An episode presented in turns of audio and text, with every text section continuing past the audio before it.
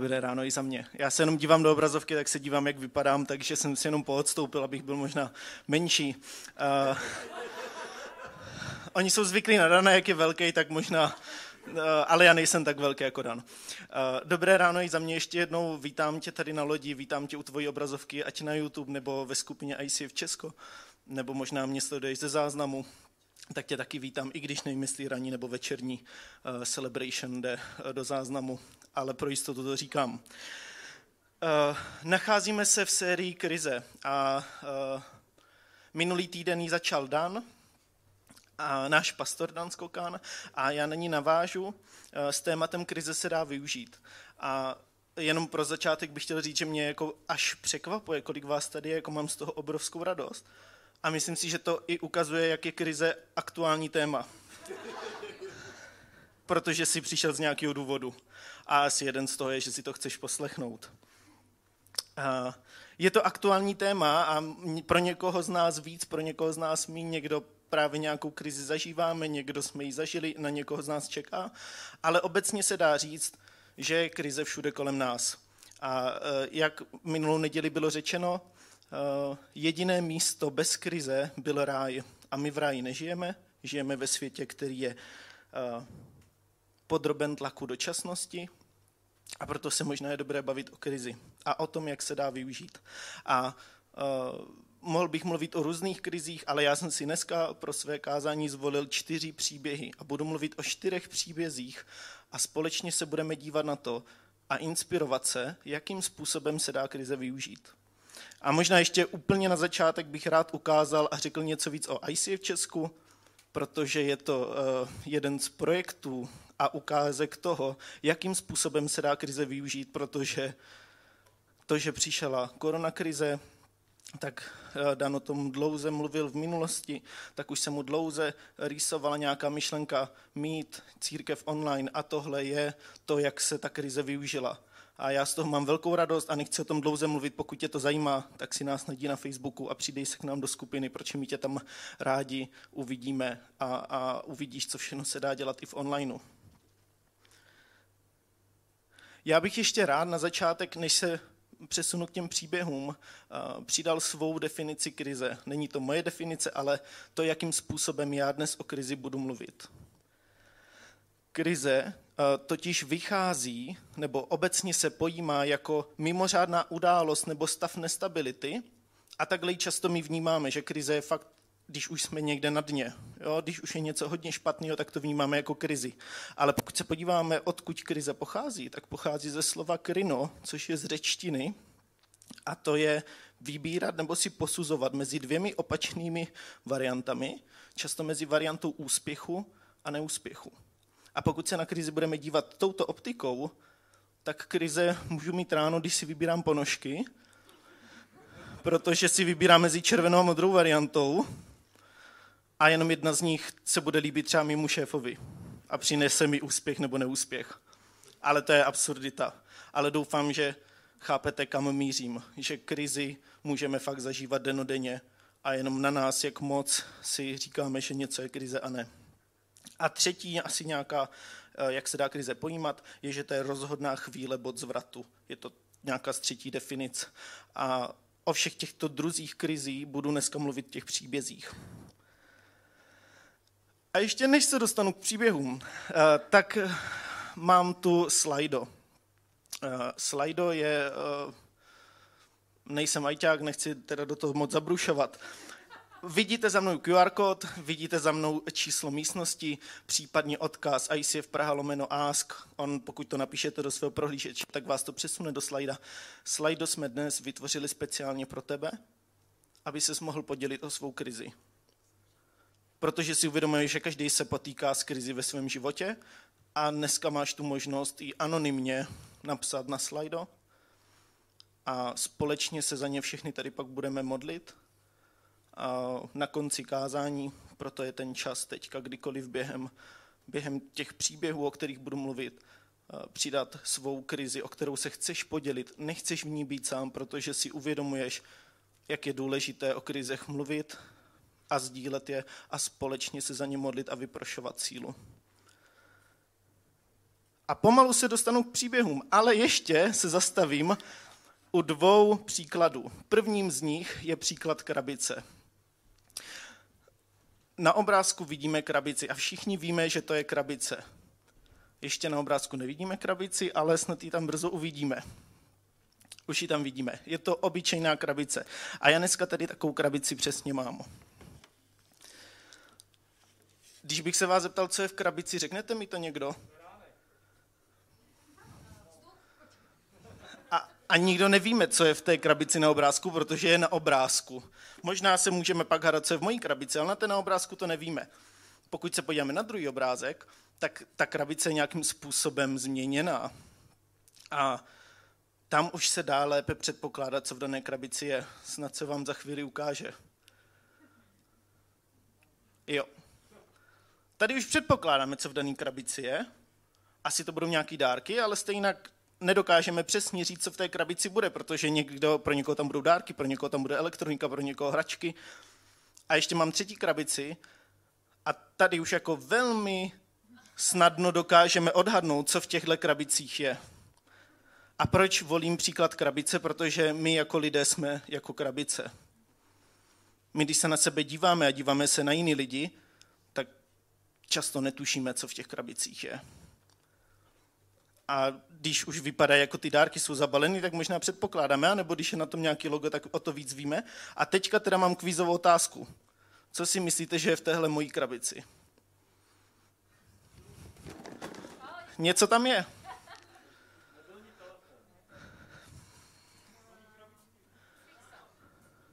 Jestli to někdo uhodne, tak mu ten obsah klidně celý dám.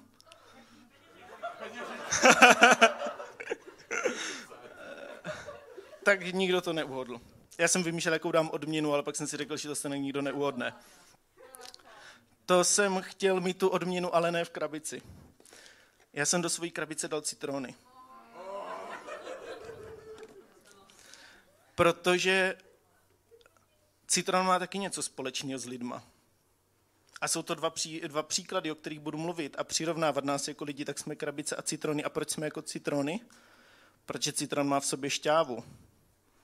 A my v sobě taky máme nějakou šťávu a když přichází krize, tak nás ta krize začíná mačkat a ta šťáva z nás vytýká. A to, ta citronová šťáva, řeknu vám převratnou větu, citronová šťáva už tam je, i když ji nevidíš. A tu šťávu z citronu dostaneš ven jedině tak, že ho zmáčkneš a stejně tak, jako z nás lidí vychází při krizi už to, co v nás opravdu jako bylo dlouhodobě a co v nás rostlo jako v tom citronu. A i ten citron se dá použít dvěmi způsoby. Já bych ho mohl vymačkat do sklinky s vodou a mít citronádu, anebo bych to mohl namířit proti Danovi. A on má jediný štěstí, že má brýle. Ale to by dobře nedopadlo, takže to se shodneme. Jsou dvě varianty, buď by to dobře dopadlo, anebo ne. A asi bych tady už víckrát nestal, kdybych cákal citronem Danovi do očí. Možná by se mu to líbilo.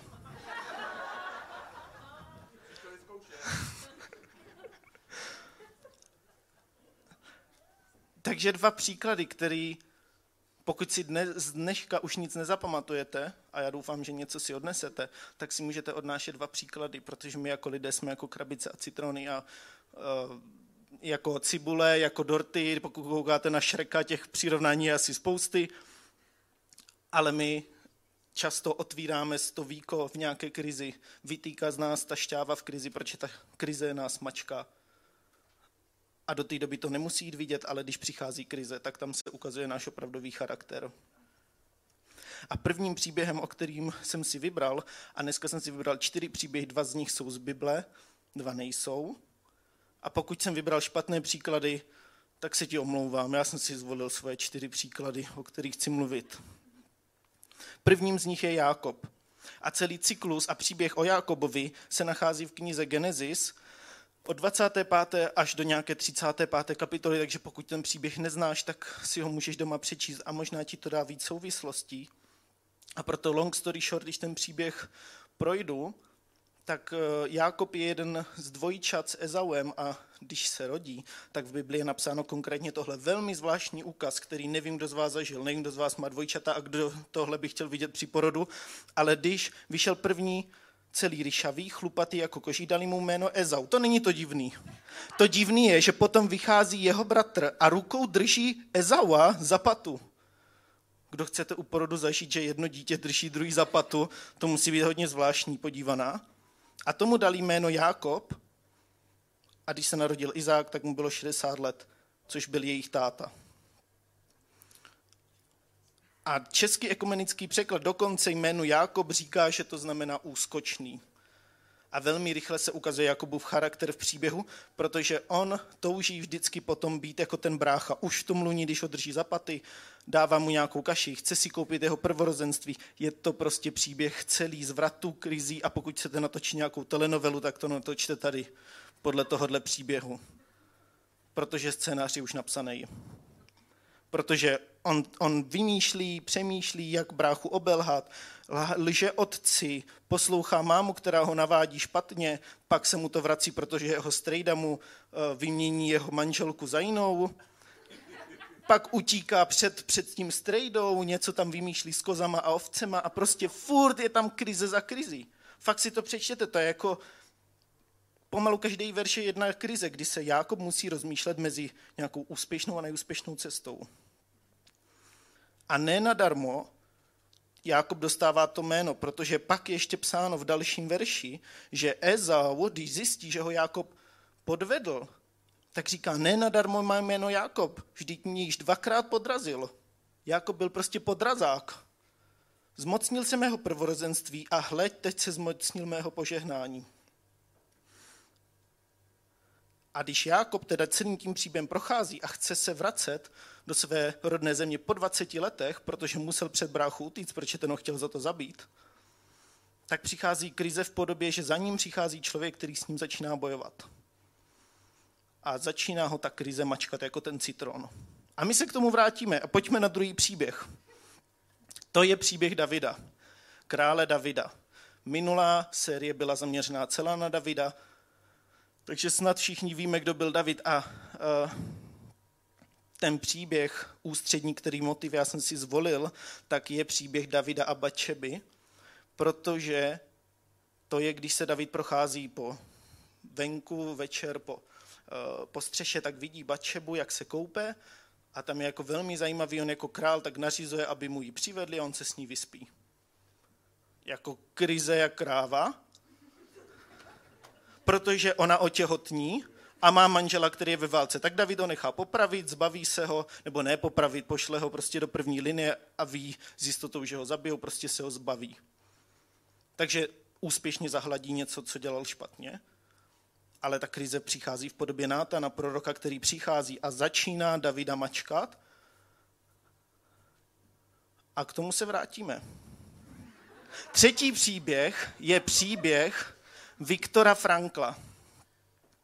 Viktor Frankl byl muž a ne, pro zajímavost, znáte ho někdo? Tak Viktor Frankl se narodil roku 1905 ve Vídni. Jeho rodiče se předtím krátce odstěhovali uh, z Pohořelic u Brna, takže původně Češi. Je to kousek od Hustopečí někde na Pálavě. Viktor vystudoval medicínu ve Vídni, zaměřoval se na neurologii, psychiatrii, psychologii, byl v tom velmi úspěšný a proto si v roce 1937 zakládá vlastní soukromou praxi. V roce 1938, tedy rok na to, přichází Němci do Rakouska a v roce 1942, čtyři roky na to, je Viktor Frankl odveden do koncentračních táborů. Krize.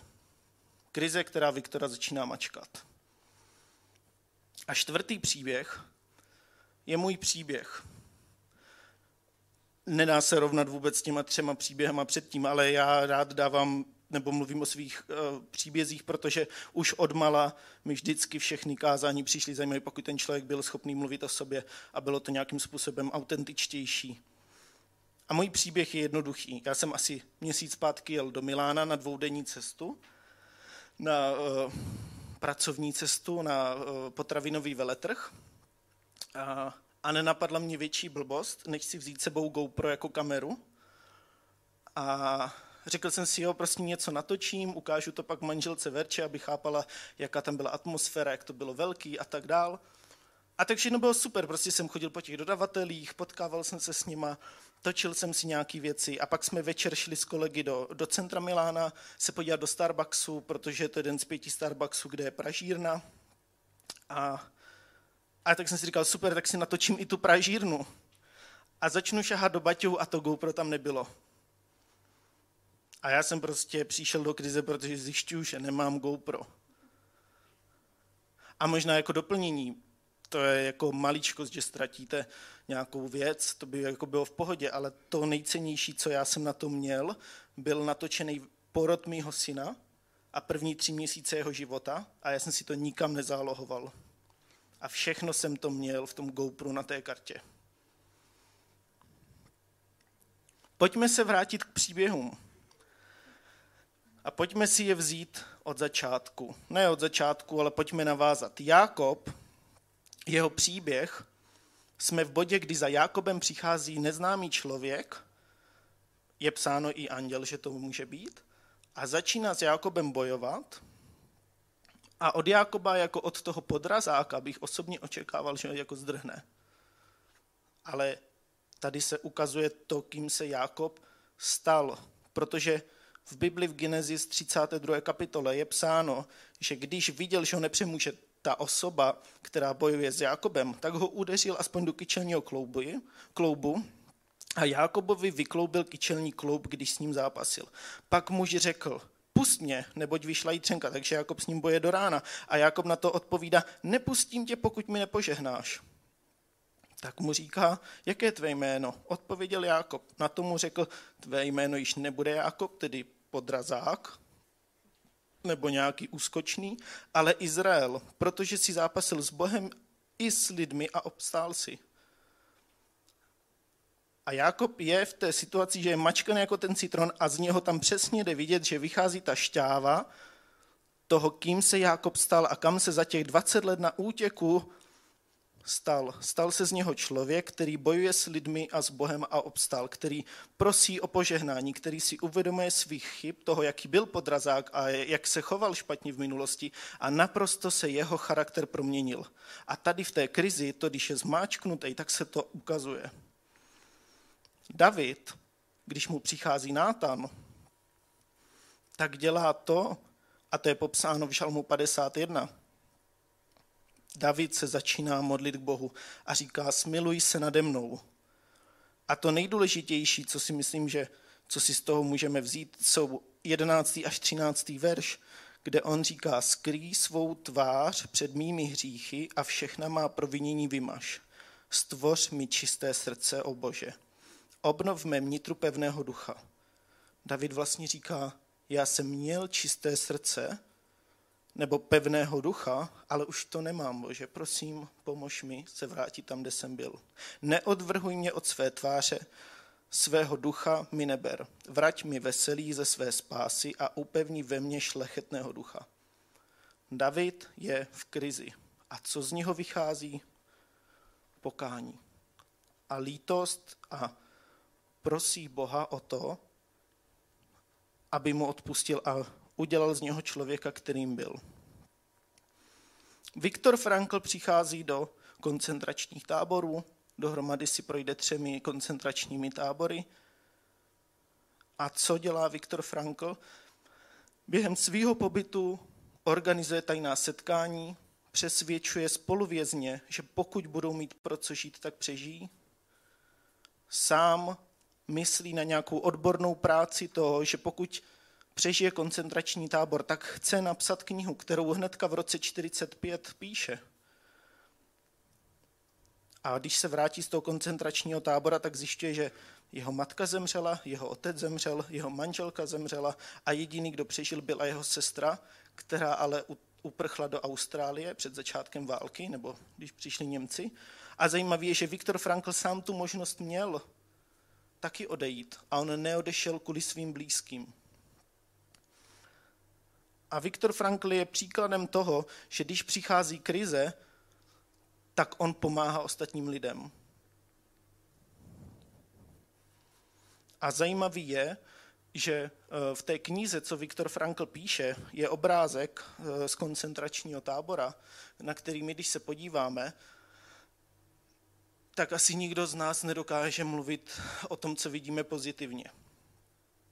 To Viktor Frankl taky nedělá, ale je zajímavý ta jeho optika, která asi udr- ukazuje to, jakým způsobem on byl schopný překonat krizi, protože on ve své knize píše tohle. Pět hodin ráno, venku je ještě temná noc. Ležím na tvrdých prknech zemlianky, v níž je asi 70 uznaných marodů a ti dnes nemusí do práce. Dokonce nemusíme ani na apel.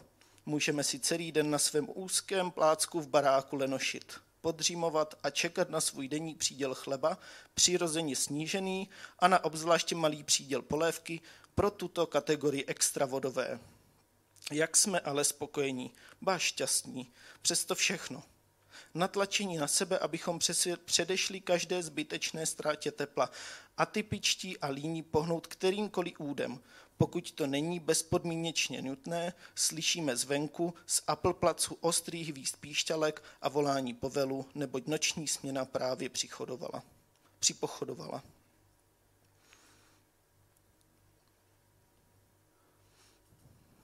To je jako obdivuhodný. Přemýšlet nad krizí, ve které jsou všichni úplně jinou optikou. A můj příběh s GoPrem GoPro se nenašlo. Zjistil jsem díky tomu, kolik existuje na Facebooku nejrůznějších skupin na ztracený a nalezený GoPro. Na to, kolik hackerů mi napsalo, že mi GoPro najdou a že mi ho vytrekují, když jim pošlu peníze. Tak jsem řekl, tak mi ho vytrekujte, já vám pak ty peníze pošlu. Na to mi řekli, že ani náhodou, že podmínky jsou jasný. První pošli peníze, my ti pak dáme vědět. Tak jsem to vždycky nechal odležet a ty účty většinou po týdnu jsou neaktivní. A co jsem v té krizi zjistil? Ověřil jsem si svůj charakter. Protože role táty je pro mě nová, máme čtyřměsíčního syna. A člověk, nikdo vám neřekne, jestli jste dobrý táta nebo ne. Ale když jsem přišel do té krize, tak mě to začalo mačkat a já jsem věděl, že ze mě vytéká to mě bylo tak úzko, mě bylo tak strašně špatně, když jsem zjistil, že jsem to GoPro s tím videem ztratil. Mě takhle blbě bylo naposledy při maturitě a při státnicích. A takhle blbě mi bylo, když jsem to zjistil. A noc na, na hotelu, to prostě přesně to byla ta noc před maturitou, kdy prostě jsem si říkal, ty vady, já tady vrhnu. A máme tu čtyři různé příběhy. A myslím si, že to jsou příběhy, které se dějí dnes a denně a možná se v nich vidíš, a možná ne, a za to jsem se na začátku omlouval, možná jsem vybral příběhy, které nejsou úplně psané do tvojí situace, ale já věřím, že do většiny situací ano, protože máme čtyři rozdílné příběhy. Jákob, ten prostě se rodí jako podrazák. A v tom životě si uvědomuje, že se potřebuje změnit, protože se potřebuje vrátit za bráchou a přichází za bráchou s velkou lítostí a omluvou, posílá mu dary, a nakonec to dopadá dobře, protože s bráchou, když se potkají, tak ten brácha ho nezabije, obejmou se, odpustí si a funguje jako bráchové. A trvá to 20 let, než se jako vrátí. David, ten udělá jednu blbost. A možná ve svém životě taky udělal jednu blbost, na kterou si začal lepit jinou blbost. Protože to většinou se tak děje David zjistí, že Bečeba je těhotná, tak zabije toho manžela. Ale pak si to uvědomuje a vrací se a prosí Boha, aby v něm obnovil čisté srdce. Viktor Frankl se nachází v krizi, kterou si nevybral, za kterou si nemůže a v krizi, která postihuje všechny kolem něho. A takový krize my zažíváme. Za který nemůžeme, ale nejsme v nich sami. A máme ji společnou ze spousty lidma. A já mám krizi, nebo měl jsem krizi, za kterou si možná můžu, co já vím, možná mi to ukradli, možná jsem to ztratil, ale byla to krize, která jenom mi pomohla ukázat můj charakter a, os, a ověřit si na tom něco, co dlouhodobě jsem se snažil zjistit. a možná na něčem taky pracuješ, využij krizi k tomu se podívat, jestli se ti daří změnit svůj charakter, protože na něm třeba dlouhodobě pracuješ na jeho změně. A tak pokud se podíváme na ty příběhy a něco si z nich chceme odníst, tak z Jákoba se nakonec stává Izrael, zápasící s Bohem a s lidmi, který obstojí. David lituje svých chyb a nakonec se mu rodí syn Šalamoun, který ho si hospodin zamiluje. A je to psaný v Bibli.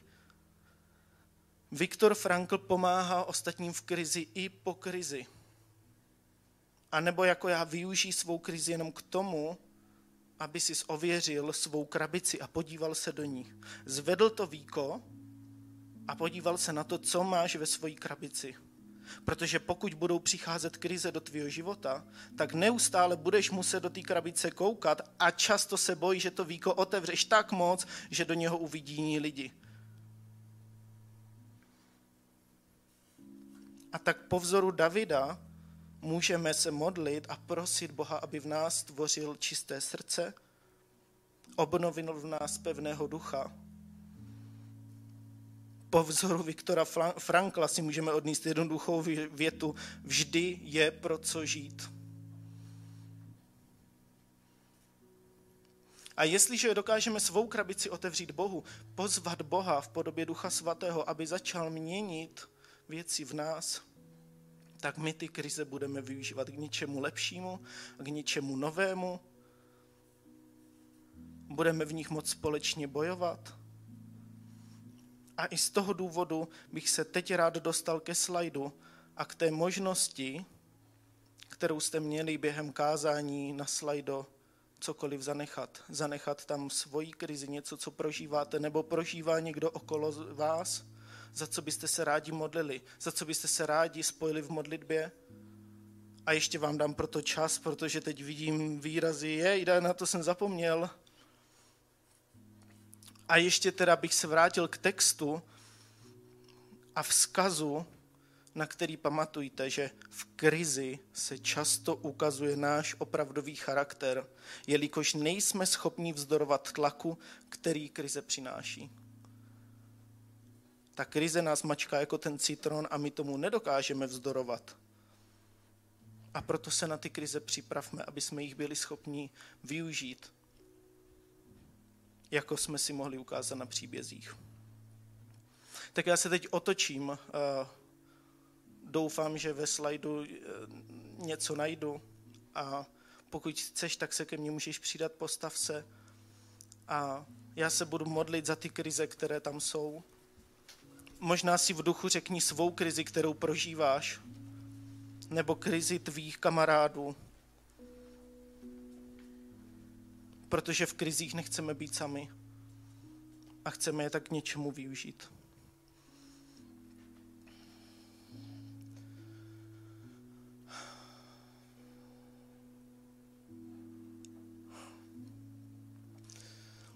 Ježíši, my tak tu stojíme před tebou a máme ve svých životech krize, na který si možná někdy cítíme, že je už nemůžeme zvládnout. A tak tě prosím, aby jsme dokázali v krizích nacházet něco nového, aby jsme mohli otevírat své krabice, aby jsme tě do nich mohli zvát aby jsme se snažili krize k něčemu využít. Možná pomoct někomu jinému, možná ukázat na svých životních příbězích, že ty jsi s námi v krizích. A tak tě chci prosit konkrétně za to, za lidi, kteří jsou hodně unavení, nebo za konkrétního člověka, a věřím, že v tom není sám, cítí se unavený, cítí prázdnotu a hledá zdroj píše, že naštěstí nachází, ale i tak se za toho člověka modlím a za lidi, kteří zažívají stejné a podobné krize, aby jsme tě tak mohli nacházet jako svůj zdroj. Prosím tak za uh, lidi, kteří mají přepracované manžely, za přepracované manželky, za přepracované kamarády, členy rodiny. Prosím tě tak za to, aby jsme se tak méně mohli hádat, aby se lidi kolem nás mohli méně hádat, aby jsme tak mohli být světlem pro ostatní. v hádkách a ukazovat jim na tom, že není třeba se tak hádat, ale spíše mít pro sebe lásku. Pane Bože, posilni tak lidi, kteří mají smutek, kteří tak ve svých životech utrpěli nějaké zranění, tak prosím pro sílu pro ně. Tak prosím o vztahy v rodinách, které všichni máme a často nejsou nejlepší, tak tě do nich zveme, pane Bože. Zveme tě do toho a dáváme ti a odevzdáváme ti naše vztahy.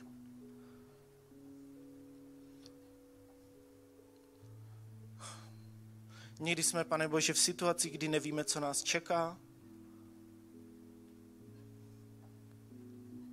Stojíme tak na místě a možná jsme v nějaké krizi a stojíme před rozhodnutím úspěchu a neúspěchu a často ani nevíme, co je úspěch a neúspěch. A tak tě prosím o moudrost. O moudrost eh, v tom se dobře rozhodnout. A tak tě prosím i o klid a když nevíme, co čeká, aby jsme tak měli klid a měli své srdce nachystané, aby naše krabice byla nachystaná, protože až něco přijde a otevře nás a začne nás mačkat jako citron, aby jsme tak byli připraveni.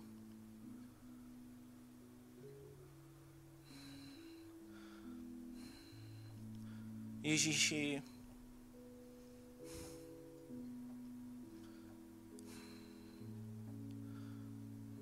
možná na nás ostatní útočí a zažíváme věci, um, ostatní nám ubližují.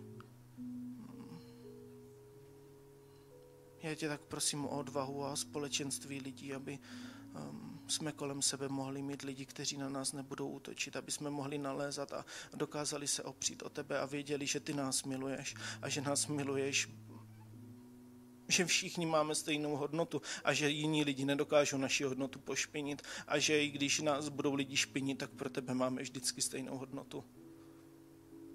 Že ty nás miluješ nade vše. Tak tě prosím, aby jsme tuhle myšlenku v sobě více zakořenili. Tak tě prosím i za lidi, kteří někomu jinému ublížují, aby si tak mohli začít uvědomovat svoje špatné chování.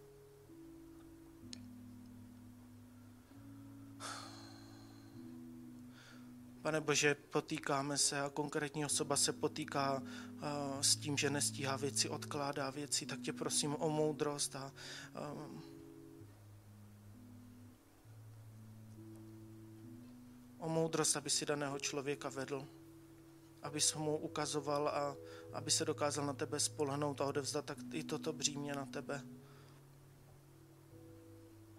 Ježíši, je to krize, kterou máme často a odkládáme věci, ubližujeme tím ostatním, tak eh, tě prosím, aby jsme tak eh, vzlíželi k tobě a přicházeli k tobě. Prosili tě tak o moudrost, jak v daných věcech eh, se chovat a, a nakládat.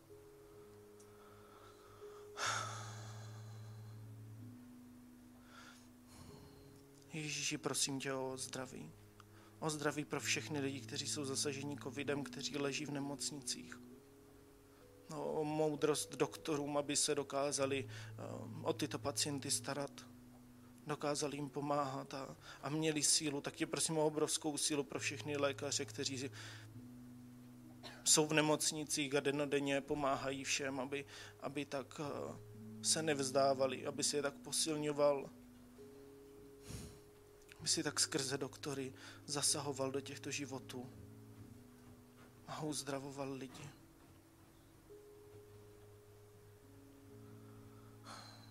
máme tak stres v práci, taky za to tě prosím,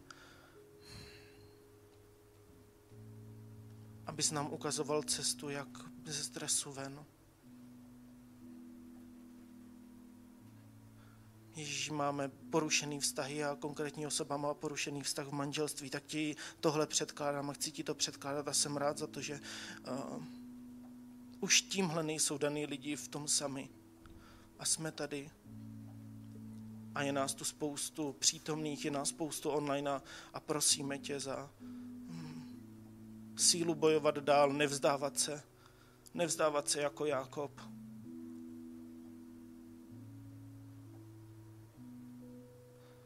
aby jednou zase mohl být tak krásný, jako on nakonec měl se svým bratrem.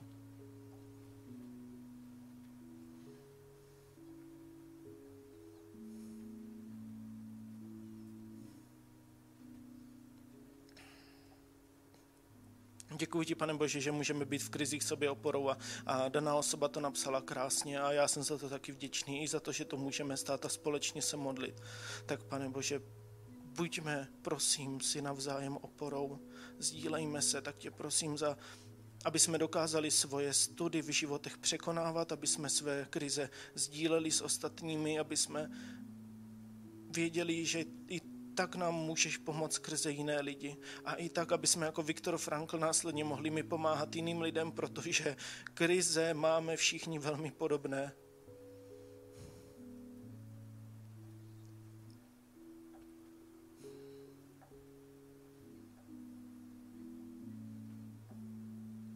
Pane Bože, tak prosím za samotu.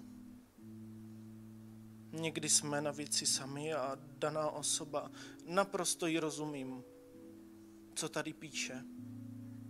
Tak tě prosím, aby jsme jako církev nebyli místem, kam se lidi musí chodit jenom z povinnosti a aby se necítili opuštěný, ale aby jsme byli místem, kde jsme pro lidi a jsme jejich přátelé a chceme být jejich přátelé, aby jsme tak mohli být světlem pro ostatní. Tak já tě za to prosím, abych to více tak dokázal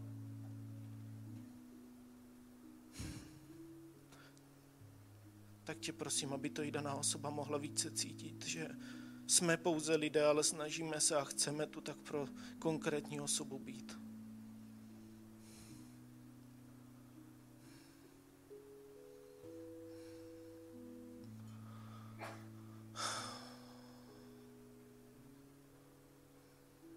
Ježíši, máme tu lidi a máme tu osobu, která zažila sexuální zneužití.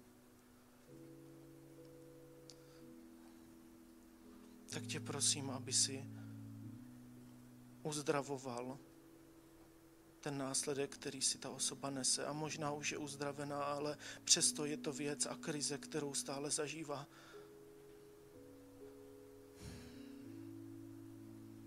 Tak tě prosím o velkou milost a, a uzdravení pro danou osobu.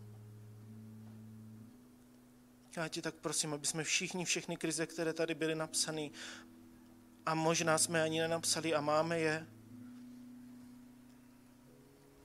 a máme je ve svých životech a zažíváme krize a krize budou přicházet. Ježíš, já tě tak prosím, aby jsme ty krize dokázali využívat. A někdy to potrvá dlouho,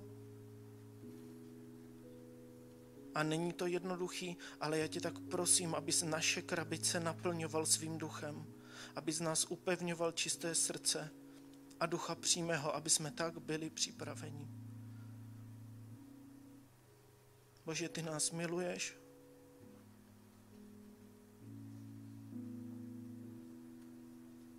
A já tě tak prosím, aby jsme to mohli cítit víc. Protože to v krizích potřebujeme a je to jenom na nás, tak ať jsme schopni dělat ten krok, že za tebou přicházíme. Děkuji ti, že jsi s náma v krizích. Amen.